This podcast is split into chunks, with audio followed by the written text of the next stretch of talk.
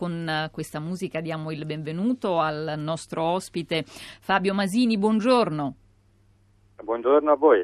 Docente di Storia e Teoria delle Relazioni Economiche Internazionali all'Università Roma tre, si trova credo su un pullman che da Bratislava porta a Vienna, e a Bratislava immagino sì. sia andato a discutere, a parlare di cose che hanno a che fare con eh, l'Unione Europea. Eh, Brava, complimenti. eh, noi però oggi ci sentiamo per interrogarci su un, un futuro possibile e comunque sul futuro prossimo dei nostri, questa volta, rapporti dell'Italia con l'Unione Europea dopo il terremoto. Noi confidiamo moltissimo nella capacità della Commissione U E di comprendere la situazione eccezionale. Ha detto così Graziano Del Rio, il Ministro delle Infrastrutture, a chi gli ha chiesto Uh, se Bruxelles accetterà o meno la richiesta dell'Italia di flessibilità del bilancio, uh, di bilancio per le spese legate al terremoto. E il premier Renzi non perde occasione di rilanciare, lo ha fatto anche nelle ultime ore: è impensabile che per la stabilità della U E crollino le scuole. Poi ha detto l'Europa oggi ha sede a Norcia, insomma l'avrete seguito, ricostruire Eh, San Benedetto e ricostruire l'Europa. Cosa succederà verosimilmente e soprattutto cosa pensano gli altri di queste nostre istanze? Ma intanto credo che bisogna dire eh, che per una volta il governo italiano ha fatto una richiesta assolutamente legittima. In casi eccezionali bisogna dare delle risposte, diciamo, eccezionali e, e chiaramente però deve esserci un'eccezionalità eh, dimostrata eh, evidentemente. Ora, questo è evidentemente, secondo me, un caso eccezionale, quindi è giusto che ci sia stata la richiesta di maggiore flessibilità. Certo, più in generale eh, vanno affrontati questi negoziati con serietà e credibilità, e questa serietà e credibilità non sempre è stata una caratteristica dei governi italiani, che eh, sono andati più volte ad elemosinare delle flessibilità laddove probabilmente non erano strettamente necessarie. Però devo dire che in questo caso, a mio avviso almeno, eh, non solo è legittima la richiesta, è giusta e credo che alla fine verrà anche accolta, sinceramente.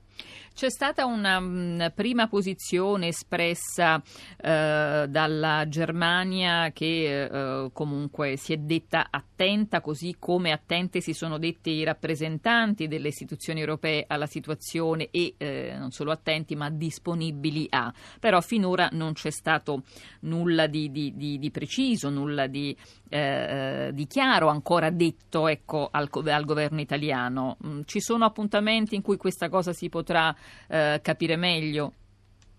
Ma in vista degli appuntamenti istituzionali si può cercare intanto di negoziare, evidentemente, ma ehm, però ripeto, il problema fondamentale qui è la credibilità con la quale si portano avanti dei negoziati. Questo è evidentemente un negoziato che teoricamente non dovrebbe avere problemi proprio data l'eccezionalità della situazione, però è anche vero che ehm, in Europa dobbiamo prendere delle decisioni, dobbiamo deciderci a quale modello di riferimento nel governo dell'economia e della politica vogliamo rifarci, perché o andiamo avanti con questi tentativi di tipo nazionale, per cui si cerca la flessibilità per rispondere a livello nazionale a degli eventi particolari e, e quindi ognuno evidentemente prova a negoziarli al meglio con la credibilità che ha e con la serietà che ha accumulato nel tempo, oppure si cerca di dare una risposta strategica, di visione più complessiva, per cui le risposte ai cittadini non le danno più le istituzioni nazionali, ma magari le dà un fondo europeo che è adeguato per, e chiaramente finanziato eh, per gestire situazioni di questa, di questa natura. Ecco, io credo che se insieme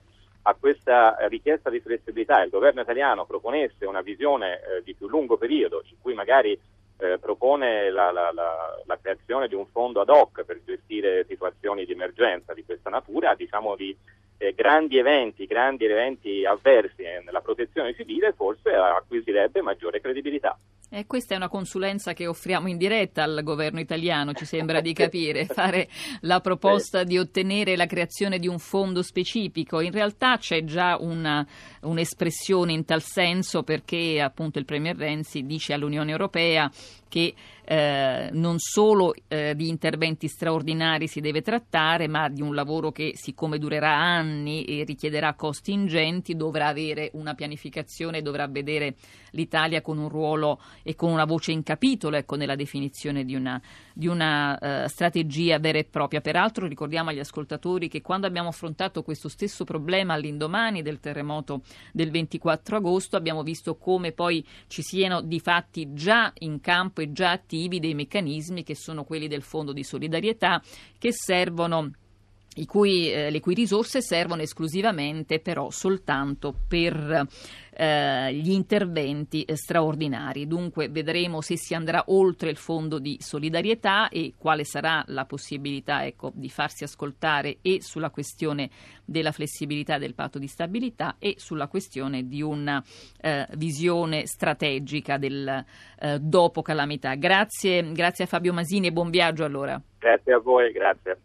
Grazie a Fabio Masini, docente di Storia e Teoria delle Relazioni Economiche Internazionali dell'Università Roma tre. Dunque, dopo terremoto, quali e quante risorse potranno arrivare dalla, dalle istituzioni europee e soprattutto quanti, eh, quanti zero virgola, che è quella che è stata la questione, ecco, si riusciranno a um, negoziare e eh, dove si riuscirà ad arrivare, insomma, in vista della prossima eh, finanziaria. Radio tre Europa finisce qui per oggi. Oggi eh, torna venerdì prossimo, peraltro con una puntata speciale. Vi offriremo un bello e interessante viaggio in Ucraina, paese al centro di una delle questioni europee più sensibili in questo momento. E poi comincio a dirvi già da oggi che domenica tredici saremo a Radio Europa, il Festival di Radio tre a Perugia, in diretta dall'aula magna della Facoltà di Agraria dell'Università di Perugia, per parlare di Parigi un anno dopo, di sicurezza e terrorismo in Europa. Ora non mi resta che ringraziarvi per l'ascolto, salutarvi insieme a Marco Migliore, Costanza Confessore, Giulia Nucci, Cristiana Castellotti e Anna Mazzone, che è qui con me in studio. Noi ci sentiamo domattina, se volete, per leggere insieme la stampa estera come ogni giorno. Intanto rimanete con noi per seguire Radio tre Scienza. Grazie e buon ascolto da Anna Maria Giordani.